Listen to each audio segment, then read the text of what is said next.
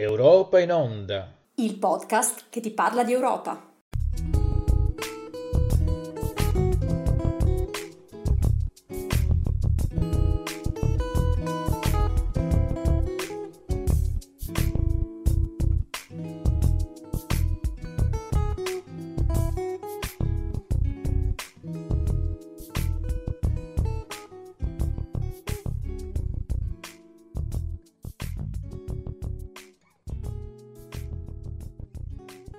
Buonasera, buonasera a tutti i nostri ascoltatori. Terza puntata 2021 di Europa in Onda, il podcast che attraversa il continente. Nella prossima ora viaggeremo attraverso notizie e tematiche che riguardano noi tutti i cittadini europei. Il focus odierno sarà l'Unione Europea tra voglie di autonomie e diritti e libertà negate. Scopriremo dove e perché. Ad esempio, dopo la Brexit, Scozia ed Irlanda del Nord entrano in un territorio incerto, dove le richieste di autonomia si incontrano con desideri di indipendenza e progetti di ritorno nell'Unione, scontrandosi con i primi effetti della fuoriuscita della Gran Bretagna ed una politica divisa e conflittuale. Parleremo quindi della situazione oltremanica con il nostro ospite, Antonello Guerrera, corrispondente da Londra di Repubblica. A seguire la rubrica Audio 12 stelle da Bruxelles sul Black History Month e l'Eurobufala del mese.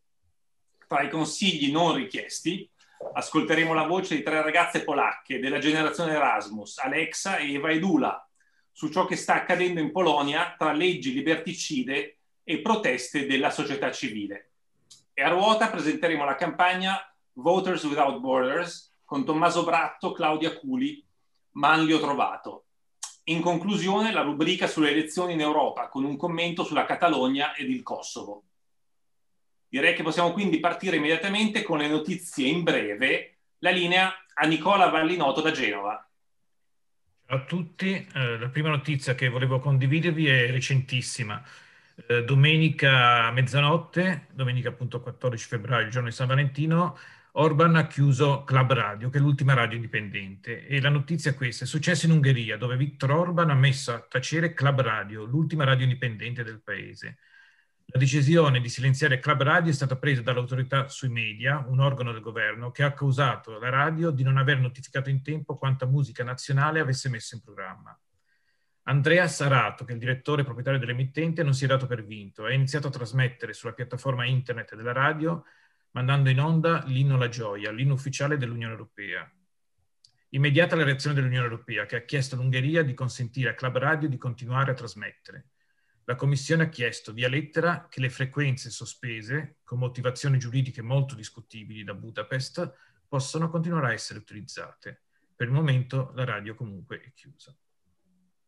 Passo la linea a Francesco. Grazie Nicola. Una breve notizia dalla Germania, dove si denotano venti di tensione sul Mar Baltico per quel che riguarda i rapporti tra Unione Europea e Federazione Russa lungo Nord Stream 2, il gasdotto che collegherà direttamente il paese governato dal presidente Putin con la costa ehm, settentrionale della Germania e la cui infrastruttura è completata al 94%, quindi prossima alla potenziale entrata in funzione sul piano operativo. Il tema è vasto ed intricato, ragione per cui ci torneremo in una delle prossime puntate, ma è già utile introdurre la questione che potrebbe vedere un'intensificazione del conflitto geopolitico sotto traccia tra la Germania da un lato, con la Francia partner silente e l'Italia fornitrice di buona parte del gasdotto, e i Paesi membri dell'Est, quali Polonia e i tre Baltici, per non parlare di un esterno interessato come l'Ucraina, che ricadono storicamente sotto l'ala protettiva degli Stati Uniti. Infatti il combinato disposto tra nuova amministrazione Biden, molto più dura nei confronti di Mosca, di quanto non fosse sotto Trump, e il riaffiorare delle peggiori tendenze del regime putiniano con l'affare Navalny, ad esempio, si scontrano con questioni molto concrete sia sul piano economico-finanziario, sia sulla questione di lungo periodo della diversificazione e della dipendenza energetica del continente, almeno fino al futuro auspicabile di spiegarsi del Green New Deal europeo, anche in questo senso più urgente ed importante che mai. Ma come detto, prossimamente su questo podcast un approfondimento molto dettagliato della questione, assai rilevante per i prossimi anni. E direi quindi di passare immediatamente al nostro approfondimento sulle tensioni interne alla Gran Bretagna con l'intervista di Mauro Bonavito ad Antonello Guerrera, corrispondente da Londra per Repubblica. A te Mauro. Grazie Francesco, buonasera da Londra. Torniamo a occuparci di post-Brexit e di molte questioni che sono rimaste aperte dopo la transizione del Regno Unito fuori dall'Unione Europea. Lo facciamo questa sera con un ospite d'eccezione, Antonello Guerrera, corrispondente del quotidiano La Repubblica da Londra. Buonasera Antonello, benvenuto a Europa in Onda. Buonasera a tutti, grazie.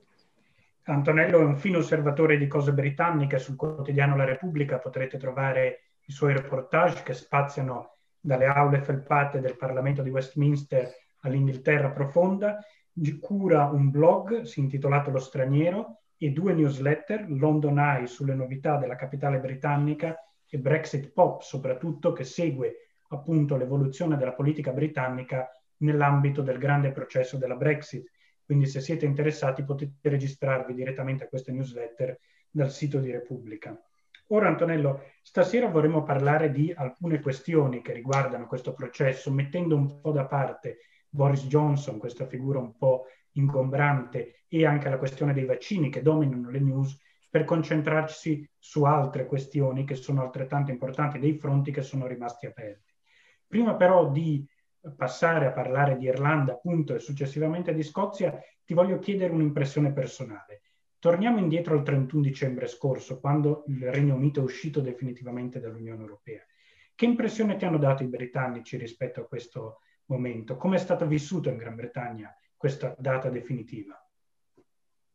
Eh, allora, buonasera a tutti di, di nuovo. E, ehm, diciamo che ci sono state due cose. Una era il sollievo, sì, sicuramente un po' re, re, recondito, però comunque c'era perché dopo quattro anni, insomma, molto pesanti, stressanti di scontro interno, comunque era, eh, diciamo, un po' la, però la fine, no? A questo... Mh, a questo scisma eh, che, che, che, infatti poi è un po' quello che voleva il popolo insomma, eh, eh, britannico votando Johnson ecco, alle elezioni scorse ultime perché appunto tutta la campagna elettorale di Uh, Johnson è proprio fondata su questo, su Get Brexit Done. Ho conosciuto tante persone, anche appunto europeistissime, eccetera, che però hanno votato Johnson proprio perché non ne potevano più e perché comunque c'è questo senso molto alto anche della democrazia, mm, forse più alto che in altri paesi.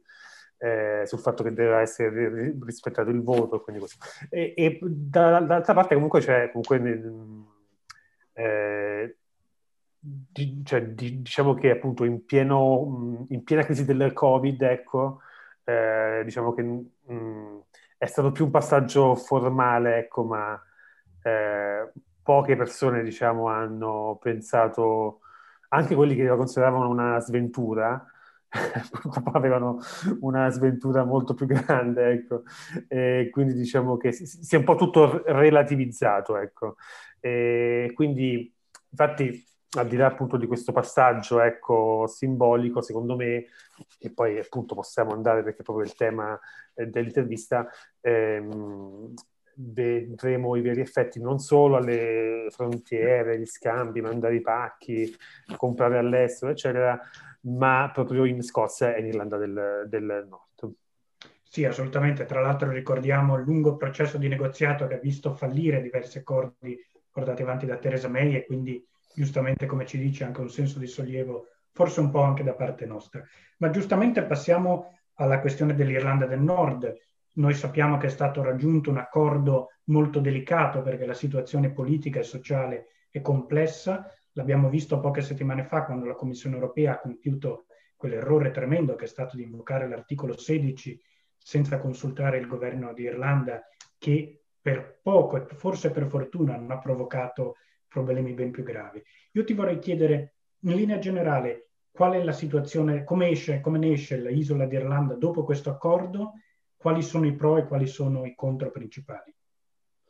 Ah, io partirei dal fatto che, per esempio, quando ho fatto il viaggio lungo tutto il confine dell'Irlanda del Nord qualche tempo fa, e, che anche nel libro, questo libro, Il popolo contro il, il, il, popolo, e, ehm, tipo un, un, contadino che si chiama David Crockett mi ha detto, guarda che cioè, voi pensate che la pace sia del 1998, ma in realtà la, la pace qui, perché lui vive proprio sul confine, quindi ha visto atrocità e tutto il, diciamo, l'evoluzione ecco, eh, della questione irlandese nei, nei, nei, negli anni, nei decenni, anche dei eh, secoli, perché anche suo nonno era lì, e lui ha detto guarda che non è nata nel 98 ma con l'entrata del Regno Unito in UE, perché quando il Regno Unito entrò in UE negli anni se, nel 73, negli anni 70, caddero le frontiere e quindi si posero le basi, ecco, eh, per, per quella che poi sarebbe stata la, la, la pace del 1998. In questo momento è chiaro che c'è già molta tensione, infatti l'abbiamo visto perché qualche giorno fa i eh, doganieri a Larne, cioè il, questo porto che posto per Belfast, sono stati mandati a casa praticamente perché ci sono state queste minacce sui, sui muri da, da, parte di presunti unionisti eh, estremisti. Questo perché? Perché l'accordo di Johnson, anche se lui lo smentisce sempre, eh, eh, a parole, eh, però l'accordo di Johnson è che, visto che non si può rimettere il confine tra le, le due Ir- Irlande, perché sennò ci sono delle conseguenze molto molto gravi, ossia che si, si, si rompe la fragile pace, allora il confine va spostato tra Gran Bretagna e Irlanda del Nord. Questo però ov- ovviamente irrita e innervosisce gli unionisti perché si, sono, si sentono sempre più abbandonati da Londra. E quindi è chiaro che partendo dal contadino, arrivando a quello che sta già accadendo oggi, è chiaro che la perdita delle, dell'Europa per l'Irlanda del, del, del, Nord rappresenterà una svolta epocale e speriamo che non prenda la piega dei Troubles ancora perché poi c'è, c'è sempre questo referendum sull'unificazione delle Irlande all'orizzonte, eh, per cui i cattolici fanno, fanno, più figli in Irlanda del Nord, quindi saranno di più dei protestanti. E quindi c'è tutta questa tensione, questo timore, questa paura, no? Ah, soprattutto nelle, nelle, nelle, comunità protestanti che, che, che sta fer, fermentando, no? Che ovviamente a lungo andare, perché ora ci sono solamente pochi controlli perché c'è questo grace period concesso da, dalla UE, ossia si fanno questi controlli su delle poche cose, tipo sulle piante, eh, sugli animali do- domestici, no? eh, alla frontiera, cioè che la Gran Bretagna deve controllare prima di immettere in Irlanda del Nord, perché l'Irlanda del Nord fa ancora parte, come da accordo, del, del, del, del mercato unico europeo. Eh, ma dal primo a, a aprile, tipo, questo periodo di eh, appunto grazia scade e quindi lì si, si, si, si cominceranno a, uh, a, controllare le carni, gli alimenti, i beni di prima necessità, no? E quindi se i supermercati cominciassero a diventare vuoti, eh, è chiaro che questo genererebbe ulteriore tensione anche nel, nelle fasce più moderate, no? Di questo, di, di, di questo solco che c'è tra Londra, diciamo, tra, tra Gran Bretagna e Irlanda del Nord. E quindi ecco, è una situazione estremamente in divenire eh, che purtroppo non, non, non, non promette benissimo. Ecco. Le premesse sono negative, possiamo dire, purtroppo, in questo almeno sì. due mesi da, dalla Brexit. Beh, comunque speriamo ovviamente che prevalga il buon senso, anche se certamente i conflitti etnici sono problemi sempre ovunque. Spostiamoci, se vuoi, dalla, dall'Irlanda del Nord alla Scozia. Non c'è ancora il tunnel sottomarino che gli unionisti vogliono costruire, però noi ci spostiamo lo stesso e arriviamo invece a Edimburgo. Questa primavera si rinnova il Parlamento regionale scozzese, la maggioranza uscente è quella del Partito Nazionalista Scozzese che vediamo essere diviso da certe tensioni. Nell'ultima settimana abbiamo assistito un po' a determinati problemi interni. Ma prima di arrivare a questo nel concreto e poi alla domanda più importante, ovvero quella sull'indipendenza, ti vorrei chiedere, dacci un bilancio, se puoi, di questo mandato di governo del Partito Nazionalista Scozzese che ormai è al potere da dieci anni, no? Sì. Eh, beh, diciamo che allora, prima di tutto, ov- ovviamente par- il Partito Nazion- Nazionale Scozzese si è avvantaggiato ovviamente della Brexit, eh, perché appunto il Partito Nazionale Scozzese è molto euro- europeista, la, la, la, Scozia è ehm, la, la, nazione britannica più europeista di tutte, infatti al referendum del 2016 hanno votato il 62% contro la Brexit. E, ehm, e in più hanno uh, questa, secondo me, grande leader, che è Nicola Sturgeon, uh, proprio perché cioè, io l'ho conosciuta più volte, l'ho intervistata più volte, si vede che è, una, è un, a, al di là che uno sia a favore o contro eh, di lei, si vede che ha una classe politica che altri politici non, non hanno eh, assolutamente. Eh, e, e, quindi lei ha saputo, ha saputo, capitalizzare da molte situazioni sulla Brexit, ehm, sulla pandemia, anche se la Scozia non ha, non ha numeri ec- eccezionali, eh, però comunque lei ha sempre, ha sempre questa eh, postura, no? cioè, mh, questo approccio da madre ra- ra- rassicurante, un po' come Merkel, è molto simile a Angela Merkel, secondo me, da questo punto di vista. E quindi, diciamo, eh, molto de- del successo della SN- S&P si, si, basa su di lei e questo ha anche un po' generato le, diciamo, lo scontro poi con Salmond, no? Perché... Esatto, sì, che abbiamo visto nell'ultima settimana diventare sempre più... Infatti ti volevo chiedere questo, come mai a poco tempo dalle elezioni e che impatto può avere sulla credibilità del Partito Nazionalista Nazionale Scozzese?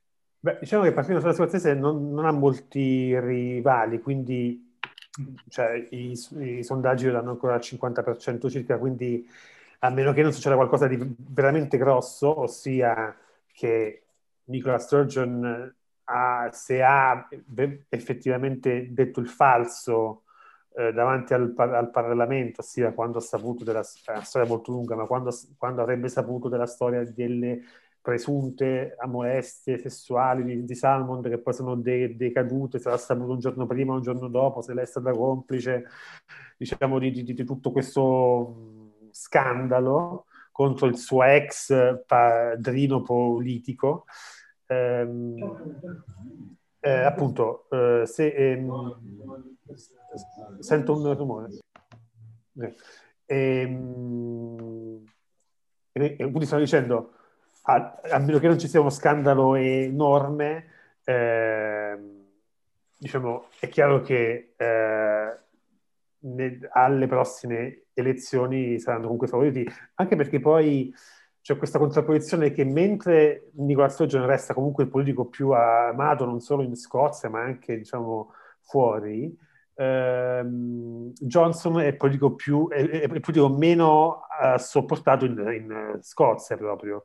Quindi c'è questa sì, sinergia di odio-amore che va a, estre- a estremo favore di, di Nicola Sturgeon. E quindi diciamo che come è molto difficile che questo possa uh, rovinare, cioè possa, diciamo, um, spoilerare, tra virgolette, il consenso uh, per il Partito Nazionale sco- Scozzese, eh, allo stesso tempo però penso che l'indipendenza sia molto molto complicata e difficile, cioè anche se i sondaggi, e, e se voi adesso possiamo parlare di questo, nel senso che eh, certo. io, io, io non, non, credo molto alla narrativa del momento perfetto per, per l'indipendenza e dei sondaggi al massimo, al, al picco, ecco, mm-hmm. sempre. Quindi secondo te, per chiudere questo parte sulla Scozia, secondo te ci troviamo davanti più che altro a un'involuzione del Partito Nazionale Scozzese verso un certo tipo di retorica che poi più gli anni passeranno più si rivelerà un po' un boomerang? Secondo me non è tanto l'evoluzione del, del partito, che è sempre molto forte, ha un, un consenso molto ampio, molto ampio, anche dal punto di vista sociale, è che uh, il problema è che prima di tutto un referendum deve essere approvato da Londra, come sappiamo, e quindi poi o fai un referendum uh, no, diciamo, alla, catalana. Uh, alla catalana incostituzionale che, come Nicola Sturgeon sa, eh, questo conferma la, la sua acutezza politica, lei non, non, vuole assolutamente arrivare a uno scenario simile, lei, lei vuole un, un, referendum vero, costituzionale, che venga eh, riconosciuto anche a livello inter, internazionale. No? Quindi eh, è vero che, che, il referendum del 2014 si è svolto su delle basi totalmente opposte a quelle che ci sono oggi, perché nel 2014 il Regno Unito, il, il Regno Unito era in UE, molti scozzesi votarono per restare in Scozia, cioè affinché la Scozia restasse nel Regno Unito per non abbandonare l'UE, perché poi se uscivano il Regno Unito che era in UE poteva mettere il veto al rientro certo. quindi era tutto... Poi, quindi questo, è, è, è tutto vero, è verissimo che i sondaggi sono al picco massimo di sempre, addirittura 10-12 punti di vantaggio per gli indipendentisti. Eh, è vero che appunto c'è appena stata la Brexit, vedremo adesso le um, conseguenze appunto eh, eh, reali ecco, di quello che sarà e quindi potrebbe dare un'ulteriore spinta agli indipendentisti. Ma è anche vero, e questo è che rende l'indipendenza scozzese molto difficile, che uno appunto ci vuole, ci vuole l'ok di Londra che l'ha aggiudicato nel, nel 2014 e Johnson molto difficilmente ecco, lo, lo concederà. E, due, eh, molta gente è stanca, come dicevo. Quindi io posso capire che in un sondaggio puoi dire sì, voglio l'indipendenza, ma poi dopo mettici già due o tre mesi di campagna. Aprire, aprire un altro percorso, dici... Aprire un altro percorso che durerà anni. Cioè. Eh, per, per, e poi non è, non è detto che, che, che, che, perché loro vogliono andare poi successivamente in UE, non è detto che l'UE li accetti, anche se adesso lui però prima di tutto devo, dovrebbero accettare l'euro e la, e la situazione non, non, non, vuole. Eh, c'è la Spagna sempre, e la Spagna se dice di sì alla Scozia poi dovrebbe dire anche la Catalogna, e quindi è molto com, com, complesso. Ecco. No, assolutamente. Tra l'altro, come dici te, è molto complesso anche perché poi i dati veri economici di occupazione sarebbe troppo da parlare in questo poco sì, tempo che abbiamo. Eh, la Scozia è messa purtroppo in una condizione difficile. E mm, prima di salutarci vorrei ricordare che nel 2019 è uscito per Rizzoli il tuo libro che si intitola Il popolo contro il popolo, perché dopo la Brexit la democrazia e l'Europa non saranno più le stesse. Vuoi darci qualche pillola e dirci, darci qualche esempio di perché la democrazia non è, non sarà, non è più praticamente la stessa dopo la Brexit? Um, diciamo che eh, questa cosa si basa molto su Boris uh, Johnson perché... Eh, e, e, soprattutto appunto quando c'era Cummings, cioè il suo Rasputin, perché eh, la democrazia bri- bri- britannica eh, si basa molto su, cioè non c'è una costituzione, si basa molto sulle convenzioni e sulle tradizioni, quindi basta, e quindi per, per questo è molto eh, elastica e quindi molto flessibile, come si è dimostrato nella storia, però basta un politico come Boris Johnson oppure peggio come Donald Trump, anche se io non, non, non considero simili a, a, assolutamente i due, ehm, che appunto che è un po' un elefante nella stanza di cristallo, no? Eh, infatti appena arrivò Johnson sospese il, par- il Parlamento, eh, scatenando l'indignazione. Eh, ora ha firmato questo accordo con la UE e non lo ri- rispetta praticamente sul, per quanto riguarda il protocollo dell'Irlanda del Nord, cioè dice di, di non volerlo eh, ri- rispettare. Ehm, quindi ecco, la, la, il, il, problema è che in questo mh, solco populista eh, la, ecco, soprattutto la, de, la democrazia britannica ne, ne potrebbe uscire eh, meno amata perché comunque Johnson è uno che piega, no? Ogni con- convenzione possibile. È chiaro che appena fai un precedente in un sistema come quello appunto bri- britannico, lasci un segno e quindi fai, fai sì che possa essere certo. e- e- emulato dopo. Quindi ecco, diciamo, eh, il, il, il, problema è questo, cioè in una democrazia tra- tra- tradizionalista come quella bri- britannica, eccetera, eh, può succedere qualsiasi cosa e Johnson lo ha dimostrato già, ma non che per dire che Johnson farà un regime il, il golpe, dico proprio che cambierà il, me- il meccanismo no? proprio eh, democratico che è alla base di questo, di questo paese. È, è, passato solo un, anno, quindi e, e ha una maggioranza molto ampia adesso.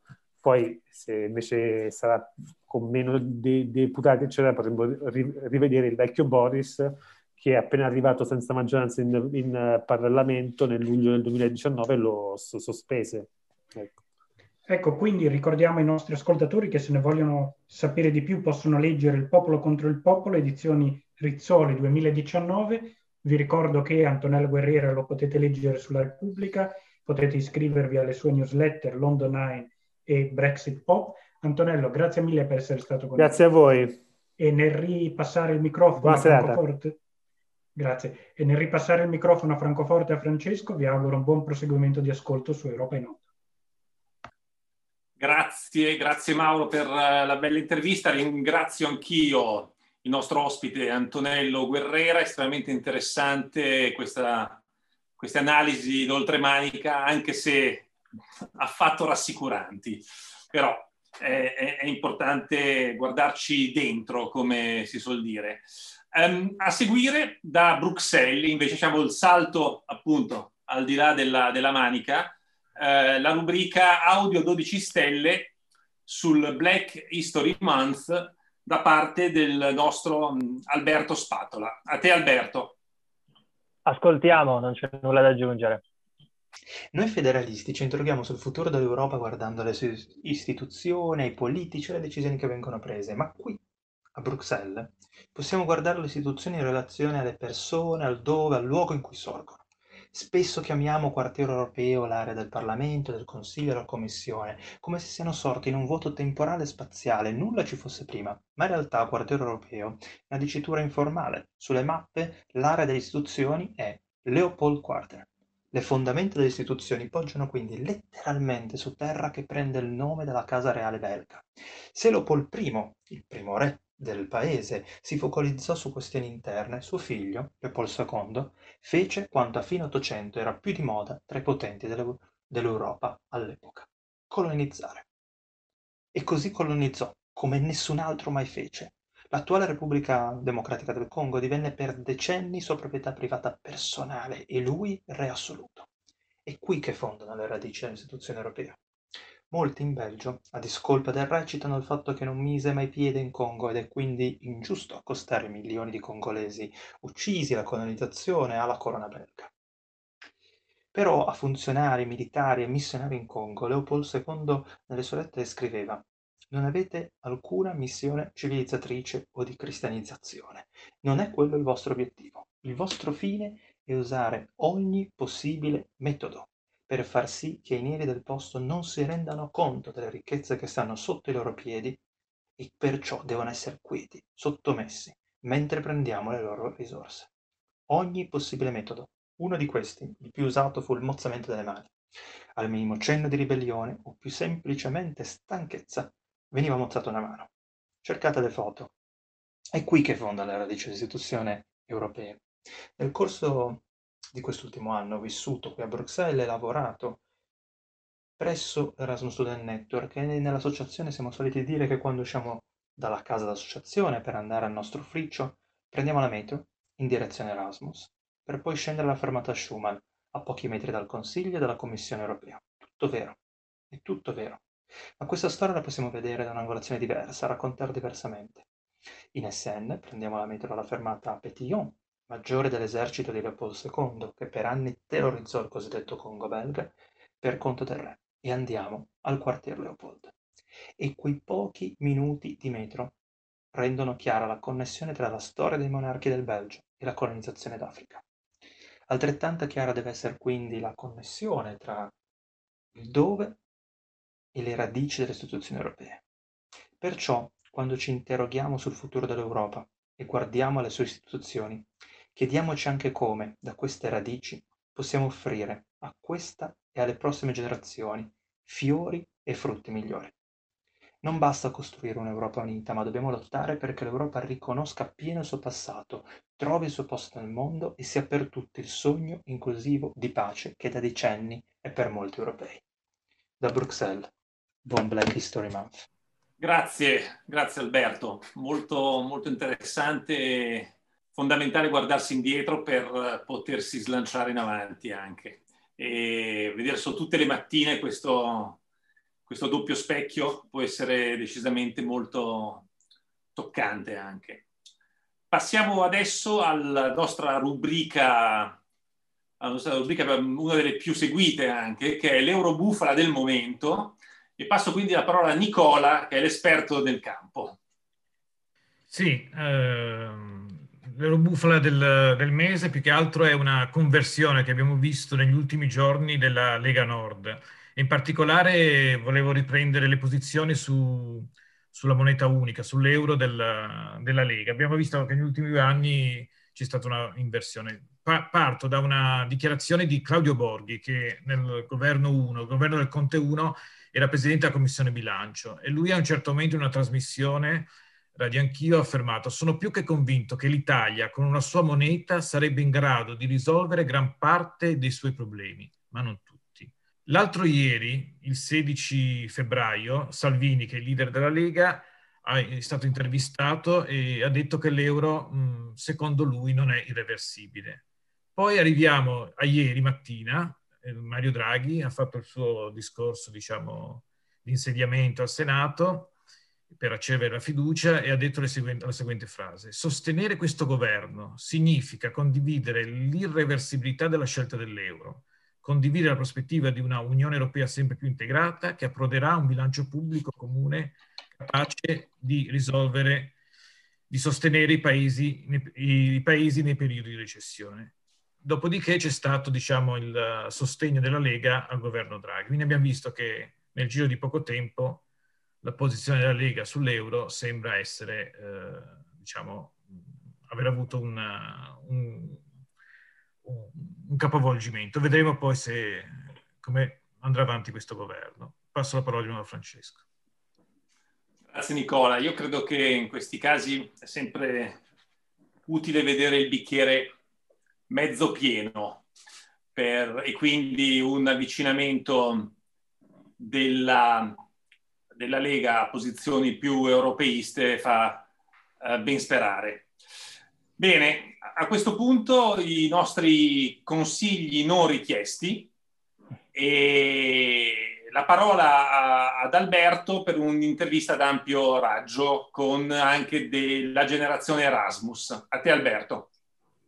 Grazie Francesco. Eh, quello che vogliamo consigliarvi oggi è di seguire quanto sta accadendo in Polonia. Ci siamo chiesti come raccontare al meglio e molte volte capitano notizie brevi che vorremmo eh, raccontarvi, vorremmo citare, ma pensiamo che sia necessario invece dare un punto di vista diverso, più completo, in cui si ven- vengano raccontate le grandi manifestazioni della società civile e le leggi liberticide che il governo polacco eh, sta attuando da, da anni. Eh, con eh, un consenso altalenante, ma che comunque gli consente di avere la presidenza eh, e, e, e, il governo in mano da diversi anni. Per far ciò intervistiamo tre ragazze del, della generazione Erasmus, hanno avuto modo di viaggiare e visitare l'Italia, quindi con piacere adesso stanno ascoltando, eh, stanno, ascoltando una lingua che gli è familiare, però eh, andiamo verso, andiamo, switchiamo e, e, ci muoviamo in inglese per poter avere una conversazione più fluida e poter apprendere al meglio il loro punto di vista. Hi Eva, hi Alexa, hi Hula. I, I introduced the topic uh, briefly in, in mm-hmm. Italian. You didn't uh, lose that much. Uh, I, I, was just explaining what we're going to, to talk, but you already know. We want to know your point of view uh, about what's happening in your country.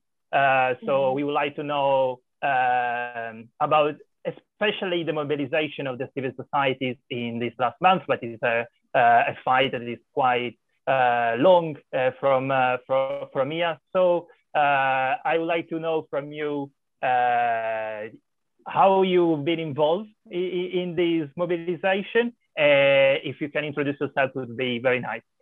I, I, want to be fair, so let's go in alphabetical order. so please, Alexa, you can start. Uh, hi, I'm Alexa, or Alexandra if you want to. I'm a graduate of uh, University of Geneva. I graduated three years ago uh, in languages, but right now I'm living in Warsaw, Poland, so I'm the city center of politics and a capital. Um, so my perspective about it is right now that we, we, the girls today, we are the young generation that was born after 1989, and nine, 1989 is a year when we got our first democratic government after a long time. So for us, it was like a step forward toward a brighter future. And right now, in the last years, uh, especially the last several months, we've seen a lot of changes, changes that were quite radical, uh, some people might say. Uh, so, for example, uh, we had election last year that uh, resulted in uh, division of a society. You could see it by election results. We've seen abortion law being changed after also many years of democratic consensus, which brought massive protests in Poland. Um, unfortunately, during COVID, so it was not easy, and it brought additional tension for our country. And recently, we've had some proposals to change a uh, bill for for uh, mass media taxation and that also led to an additional protest but online. Um, and i think it's really important to fight or at least voice our concerns because it's not only about our generation right now but also for uh, future generations. We don't want to stay backwards as it was before 1989 but we want to move forward. And uh, i for my part i i took um, part uh, in a protest online um, because I want to be also a responsible protester. So we post a lot of content online. Uh, we connect with specialists. We talk with people. We want to spread awareness. Um, so that's my perspective, pretty much right now. Um, but I want to also pass the voice to other girls, um, and I'm curious what they want to say. Yeah, thank you, Alexa. Uh, you never met uh, each other, but because mm. Alexa studied in Genova, instead Eva studied in Torino. So different city, uh, but please, Eva, introduce yourself a little bit better. No, you, you weren't just an Erasmus student in Torino, you're much more. yeah, much more, I think. yeah, thank you. Hi, all. It's really nice to be part of this meeting. Uh, yeah, so my name is Eva. I also currently live in, live in Warsaw. Um, and as Alberto mentioned, I studied in Torino for, uh, for a few months and I am Polish with my passport, but I believe I'm Italian with my heart. uh, but I'm also heavily connected with the UK because I lived in a few cities there, um, and I also work in a in a British company. So I am heavily connected with the UK and situation there on the market and politics a bit too because of my work. Uh, when it comes to the situation that we have here in Poland, yeah, it's something that we could speak really for hours. That's what I was telling Alberto as well. That uh, that topic of what's going on here is really frightening. Um, and also I am in a position where I'm wondering whether there is future for me as a woman here in Poland. So yeah, it's a very, very sad topic, what's, what's happening here. But yeah, that's, that's just a short introduction from my side. Um, so Ula, also if you'd like to introduce yourself. Yeah, don't worry. I, uh, Sorry. we, we, we'll have the chance to talk uh, more, but now I would like to listen yeah. to, to hear from uh, Hula as well. You are in Warsaw uh, as well, so you are all in the capital. If, am I right? Yes, yes. so um, I participated in a lot of Erasmus projects. I was on Erasmus in uh, Madrid. Now I live in Warsaw, and it, it's center of um, political life in Poland. So I have great opportunity to see everything uh, in real, what's going on, and who are we and who are they in Poland, which is very big um, and meaningful division. Um, I think that girls uh, wrapped up everything uh, so much that it's um, very little to add. I have participated in strikes um, in Warsaw um, I think that it's very uh, meaningful because this is the only power that we have, which is solidarity. Um, the situation with politics, um, it's very, um, it's kind of um, apodictic uh, for, for, now from the uh, from the government because they took a lot of power in one hands. So um, it's one of the mm, the most um, significant thing to show that we are all together, uh, not only online, also offline, and we are going to um, to be um, to, to, be joined uh, in strikes as well, women, men, and older or younger people. Thank you. Thank you. I, I, will.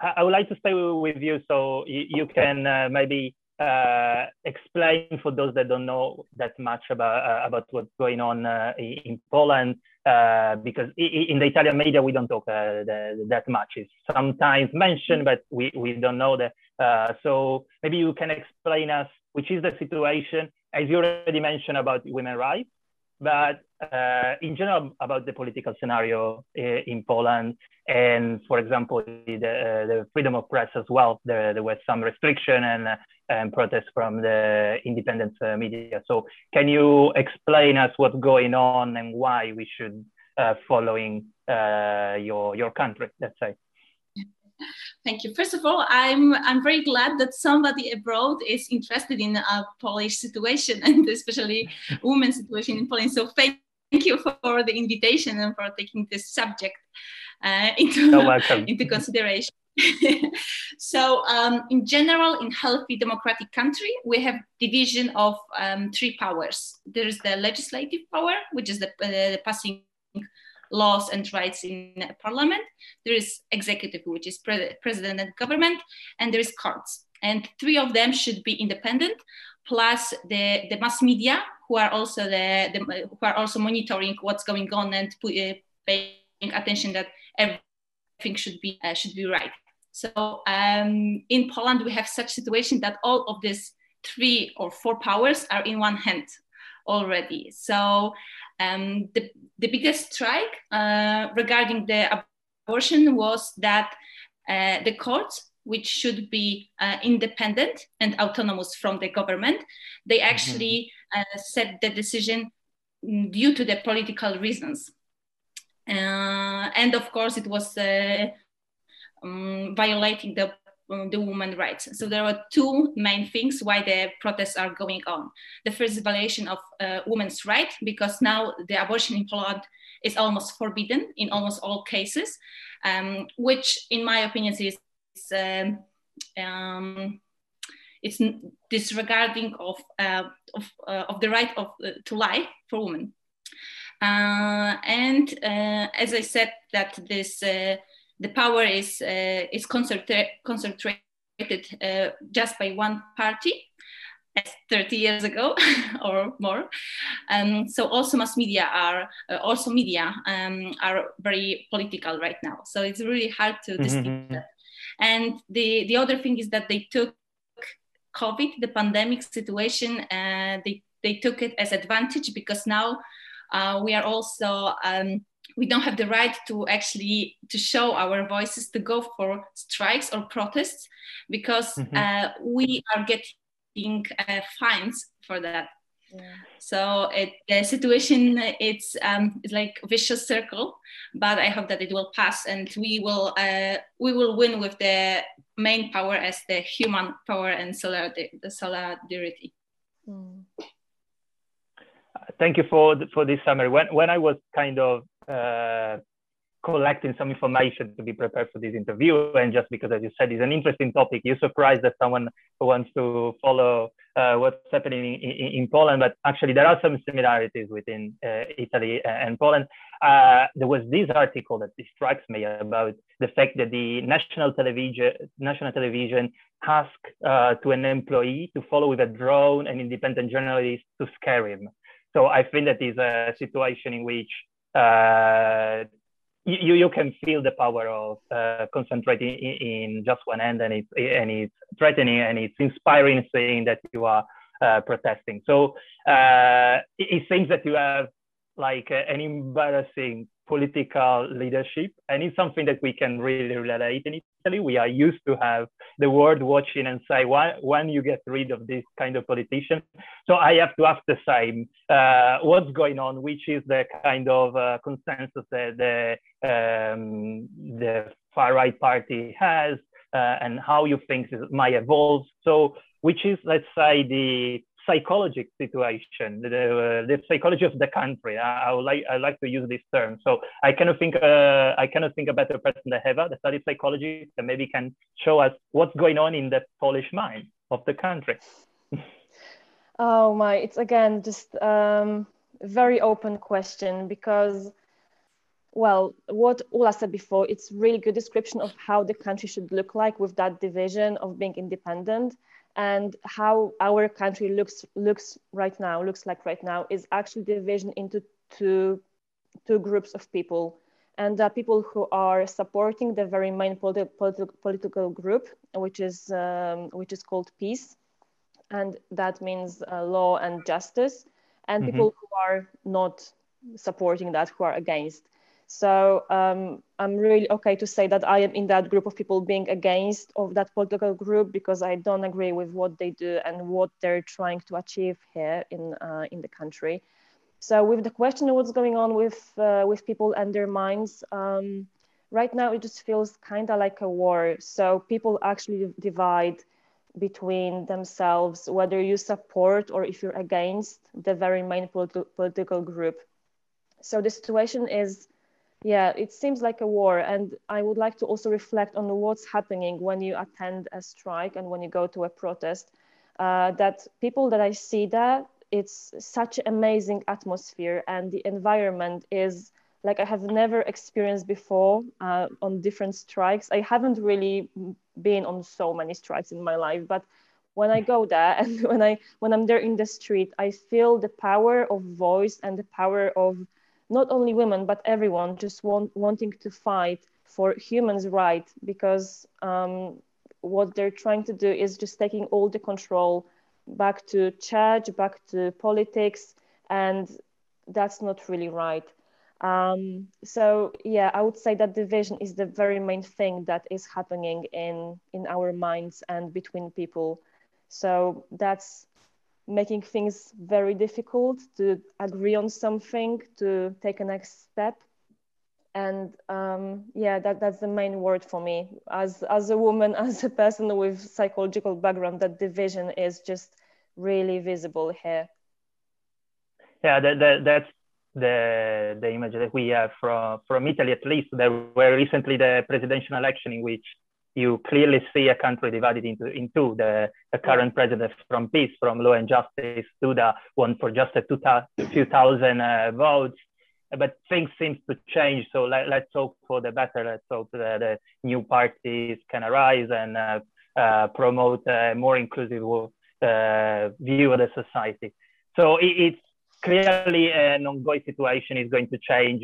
This kind of dynamic are very from a very long time going on in, in, Poland, but let's try to wrap up. So let's try to understand how we can follow, how can we understand better what's going on uh, in Poland. So Alexa, you, you are the one that lives uh, in Italy the most, the, the longer. So I would like to know from you if you have any suggestion, like uh, a newspaper or whatever, to follow what's happening in uh, in Poland, and maybe you have like a, a wish or something inspiring for connected to the two countries. So it's up to you to uh, to conclude this interview, and then if you have any final thoughts, uh, you are free to, to to say anything to our little audience.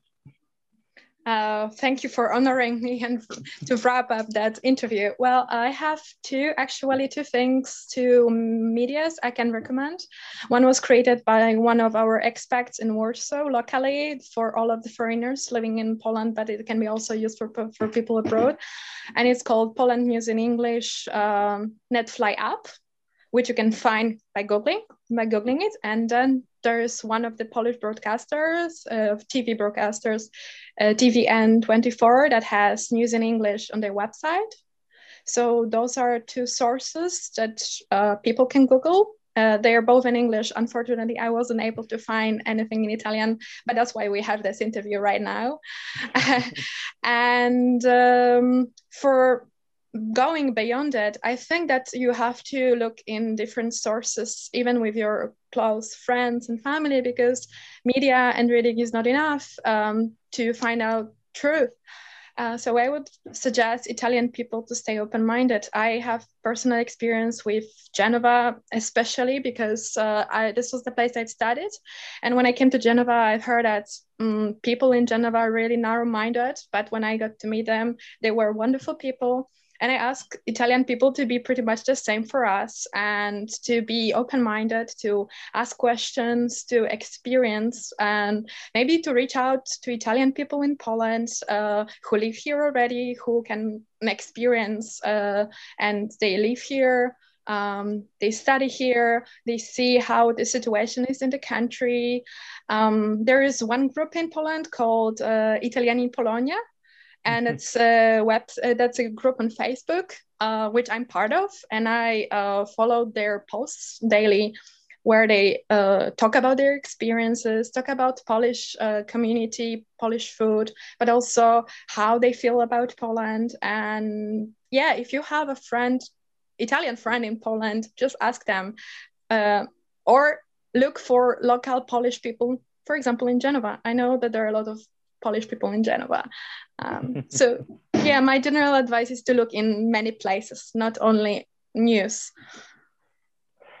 Uh, we revere uh, to close uh, a, a, little backstage about the preparation of, of, of, this interview. We have a chat in, in, which we agree on the topics and we call it pierogi interview. For those that don't know, pierogi is the very famous dish and all Polish people are very proud. So uh, to summarize what Alexa say, my uh, my wish for any Italian is to find a moment in their life in which they are together with Polish people in the kitchen and they can cook together uh, a, pierogi dinner. I had a chance to do that uh, when we met with Ula in uh, uh, in Bulgaria. So I don't know if Ula, Eva, you have any kind of wish. Otherwise, we can uh, keep going with the with the with the show and say goodbye to you.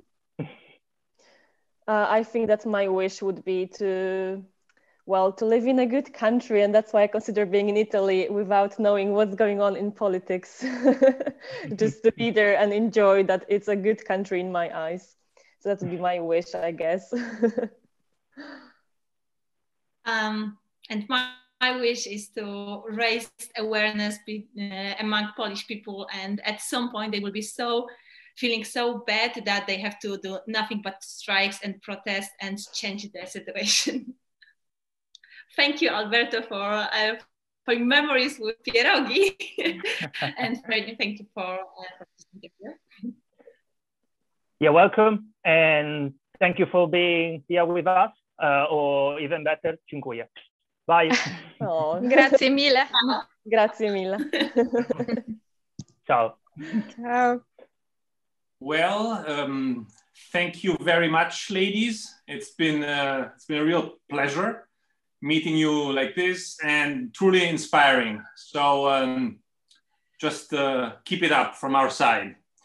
And, e ascoltare queste, queste, queste, giovani donne è veramente un, un'ispirazione ed è una delle, delle, cose che devono farci mantenere aperti tutti i canali, anche soprattutto forse in quei paesi che hanno più tensioni sul piano delle, delle libertà individuali e dei, dei, diritti, come abbiamo giustamente messo nel titolo di questa puntata.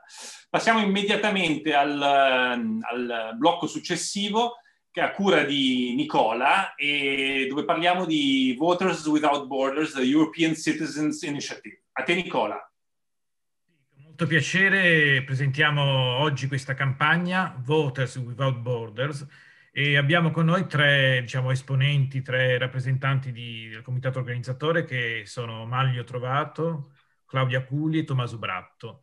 E questa campagna eh, parla proprio di diritti negati per i cittadini europei e proprio oggi sul profilo social Twitter della campagna ho letto che ci sono milioni di cittadini polacchi che non risiedono all'estero, diciamo in un paese diverso dalla Polonia, e eh, molti di questi poi non vanno a votare. Nel 2019, in questo commento appunto della, proposto dalla campagna Voters Without Borders, si dice che pochi, solo 80.000 hanno votato, di questi sono 20 milioni di cittadini polacchi all'estero, ma pochissimi poi vanno, hanno esercitato il diritto di voto.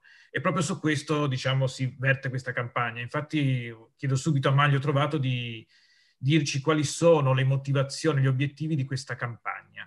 Maglio, a te la parola. Sì, grazie mille Nicola. Eh, intanto tutto il mio sostegno a queste ragazze polacche e tutti i cittadini polacchi, eh, perché ovviamente eh, essendo un, uh, un, un, tema europeo, un tema che ci sta a cuore. E questa campagna ha a cuore la cittadinanza europea e la, le obiettivi e motivazioni sono di rafforzare la cittadinanza europea con pieni diritti politici, diritti di voto e diritti di rappresentanza politica per tutti i cittadini europei che risiedano nell'Unione Europea indipendentemente dalla loro nazionalità, ma in base alla loro residenza, aggiungendo questi diritti eh, di voto a quel bellissimo diritto che già abbiamo, che è la libera circolazione eh, delle persone. Faccio un esempio per far capire eh, perché è così importante eh, avere il diritto di voto in base alla residenza e non a, alla nazionalità. Eh, io ho esercitato il diritto di libera circolazione mh, da italiano andando a vivere nel Regno Unito nel 95. Eh, un, un, diritto splendido che mi ha permesso di poter eh, vivere nel Regno Unito per tantissimi anni. Come avete parlato anche nel vostro introduzione, nel 2016 eh, c'è stato il referendum sulla Brexit che ha eh, segnato il futuro eh, del Regno Unito in maniera profondissima. E nel mio caso come eh, più di 3 milioni, quasi 4 milioni di cittadini europei residenti nel Regno Unito, non ho potuto esercitare il mio diritto di voto e rappresentare le mie, eh, i miei desideri, quale era la mia view uh, sul, sul, Regno Unito. E, e se tutti noi cittadini europei avessimo potuto votare al referendum sulla Brexit, sarebbe stato molto probabilmente un risultato diverso. Quindi è importantissimo che eh, si rafforzi il diritto eh, di voto per i cittadini europei affinché il processo di integrazione europea e il processo di eh, rafforzamento della cittadinanza europea diventi molto più solido. E, e questo eh, è lo scopo della campagna. E lo facciamo tra l'altro in maniera bellissima utilizzando un diritto che hanno tutti i cittadini europei di poter eh, promuovere un cambio legislativo tramite l'iniziativa dei cittadini europei, che ha delle tecnicalità e, e delle caratteristiche di cui magari eh, poi possiamo parlare. Ok, grazie Maglio. E adesso passiamo la parola a Tommaso e Claudia. E la prima domanda che vi faccio è questa qua. Che cosa, la campagna è partita qualche mese fa, che cosa avete fatto fino adesso? Chi avete coinvolto, quali associazioni? sì. Tommaso, ok. Eh, tanto per cominciare ringrazio Maglio per l'ottima introduzione, l'esempio della Brexit è calzante perché probabilmente la partecipazione dei cittadini europei avrebbe cambiato il risultato del referendum e adesso staremo parlando di un'Europa più unita e più forte. Eh, fino a dove sì, è stato lanciato il primo settembre del 2020 questa iniziativa è stata lanciata dalla ESIT Foundation che si occupa proprio di cittadinanza europea in generale. Quindi noi eh, è stata lanciata questa iniziativa per concentrarci in, in, particolare sulla questione dei diritti di voto. Uh, abbiamo lanciato questa iniziativa presso il Brussels Press Club, al quale hanno, un evento al quale hanno partecipato un numero consistente di europarlamentari e di uh, molti giornalisti. Uh, Beh, la nostra task force è formata da una decina di giovani studenti ma di master e giovani laureati e si rinnova continuamente, ovviamente portando nuove idee e spirito di iniziativa. Um, per preparare e quindi lanciare l'iniziativa e farla approvare dalla Commissione abbiamo preparato un documento di ricerca che delinea gli obiettivi della campagna, supportato da dati e cifre rilevanti, tra i quali quelli che citava anche Maglio per quanto riguarda eh, i cittadini, 3 milioni di cittadini che vivono, europei che vivono nel Regno Unito e che questi dati rappresentano ovviamente la base per le nostre proposte. Questo documento è stato presentato alle commissioni Libe, Peti, AFCO e Giuri del Parlamento europeo e Inoltre abbiamo eh, avuto anche l'occasione, tramite la nostra rappresentante della ICE, Anna Comacchio, eh, l'occasione di parlare dell'iniziativa proprio in un'udienza pubblica di fronte a queste commissioni al Parlamento europeo. Um, inoltre, ultimamente, il, il 4 febbraio, anche il Comitato delle Regioni nella sessione plenaria ha ascoltato il nostro coordinatore attuale, Beniamino Brunati, eh, e, e il quale ha avuto la possibilità appunto di presentare l'iniziativa e il, il, presidente del comitato ci ha invitato ad incrementare i rapporti con lo stesso al fine di creare un movimento transnazionale sui temi di partecipazione democratica. Uh, il comitato delle regioni è importante per quello che spiegherà Claudia, perché la nostra strategia per il 2021 è più sul piano locale e regionale. E un altro diciamo, obiettivo è stato anche che il presidente del gruppo di socialisti e democratici ha manifestato il suo interesse per l'iniziativa e ci ha invitato a discutere l'iniziativa con il suo gruppo politico. Um, un primo obiettivo eh, importante è stato raggiunto con l'impegno da parte della Commissione europea che nel suo programma di lavoro per il 2021 ha deciso di rivedere le direttive in vigore sui diritti elettorali che, come si diceva, attualmente impediscono ai cittadini residenti in altri Stati membri dell'Unione Europea di votare per le elezioni regionali, nazionali, referendum che si tengono in quei paesi. Quindi la Commissione si è impegnata, speriamo che arriverà una riforma eh, efficace.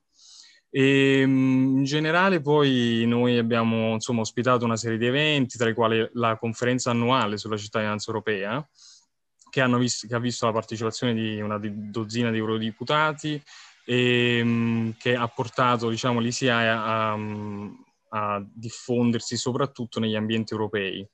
Infatti tra i promotori, oltre ai giovani, a noi giovani, parte del team, ci sono una cinquantina di organizzazioni in tutta Europa.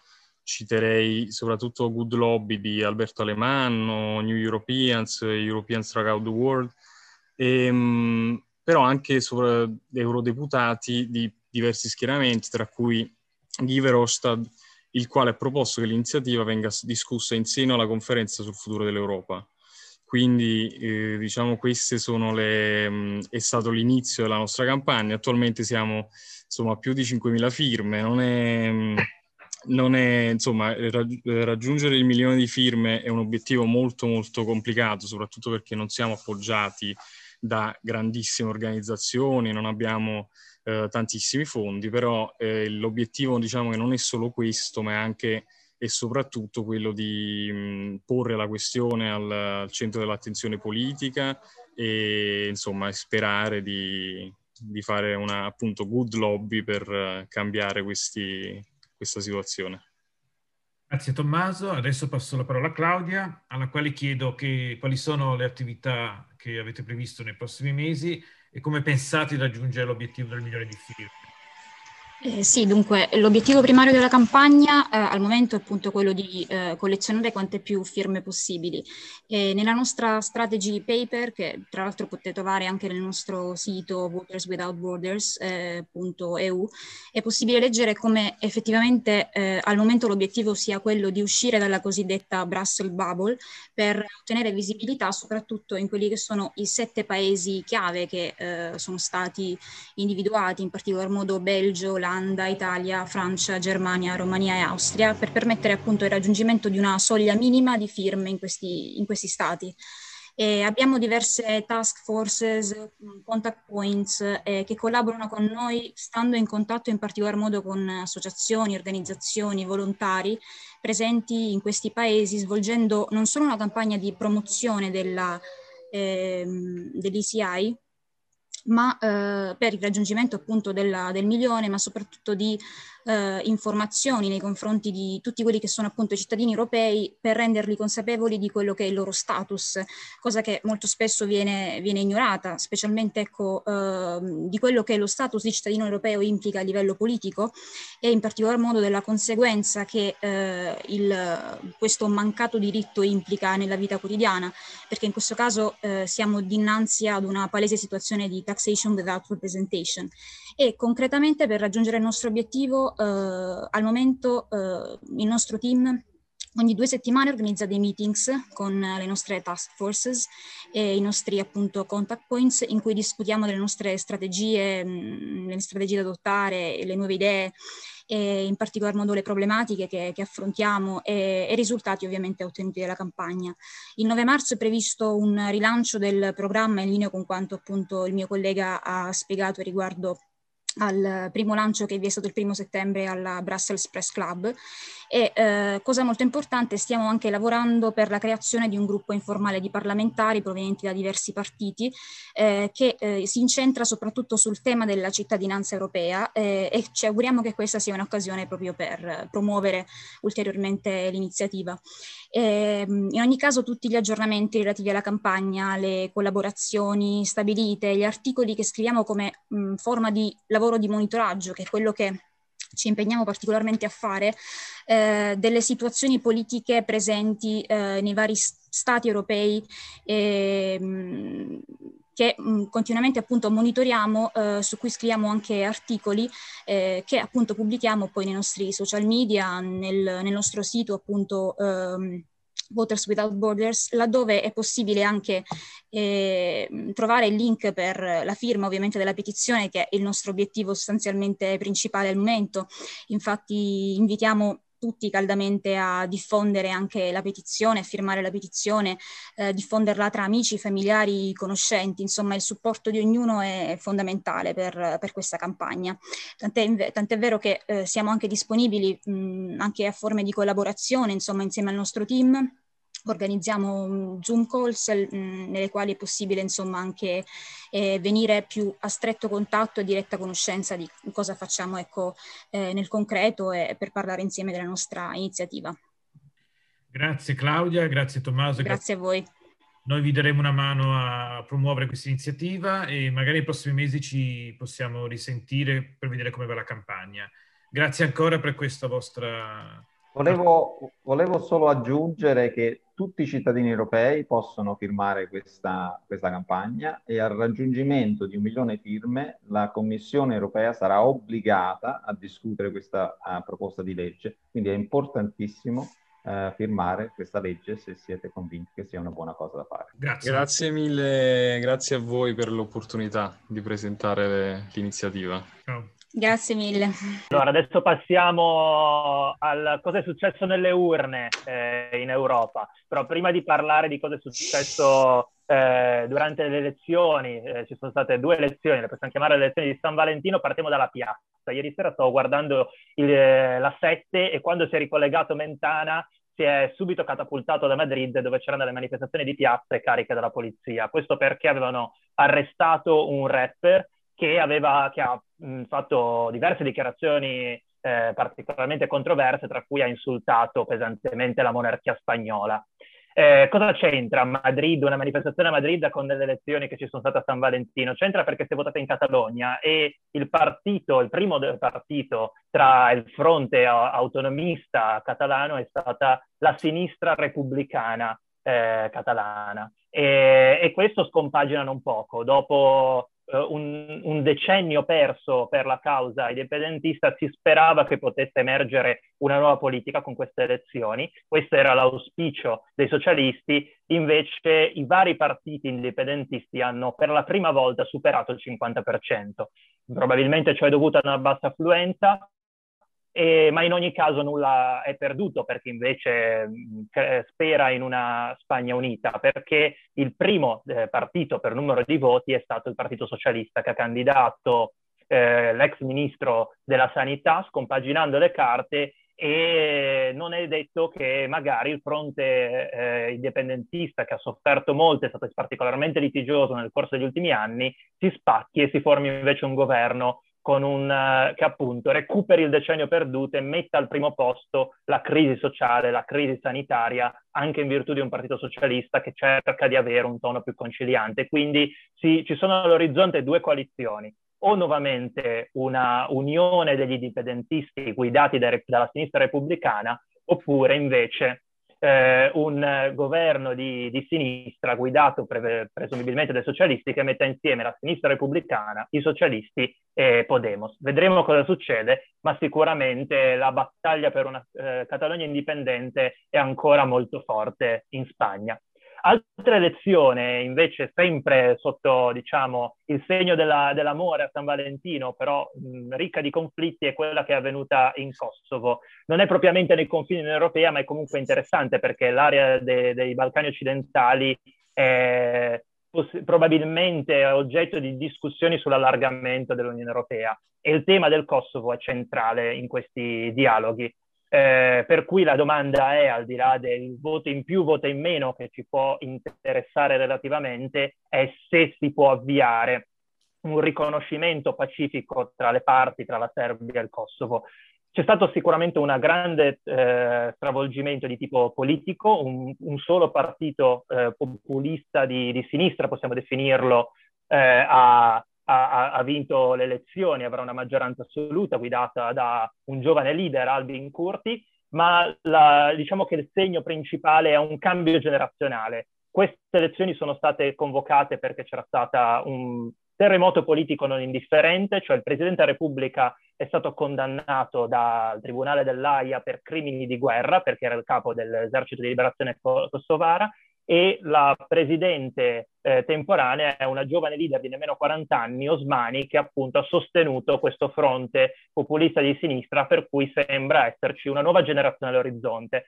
Forse quel che serve nei Balcani è proprio una nuova generazione che sappia parlare il linguaggio della pace e non quello degli anni 90 che ha visto pulizia etnica e guerra. Questo è quel che si spera e si spera che il fatto che queste elezioni si siano svolte a San Valentino aiuti. Grazie, grazie Alberto. E con questa, con questa chiosa, diciamo, eh, piena di speranza, romantica, poetica e piena di speranza, abbiamo chiuso questa nostra, questa nostra puntata. Eh, ringrazierei tutto lo staff di redazione e tutti i nostri ospiti, che devo dire sono stati veramente estremamente stimolanti ed interessanti, eh, ripromettendo la nostra, come dire, la nostra massima, il nostro massimo impegno per diffondere le loro così meritorie istanze. E l'appuntamento è quindi tra due settimane per la prossima puntata di Europa in Onda. Eh, grazie a tutti e buona serata. Ciao, buona serata. Viva l'Europa. Ciao. Evviva.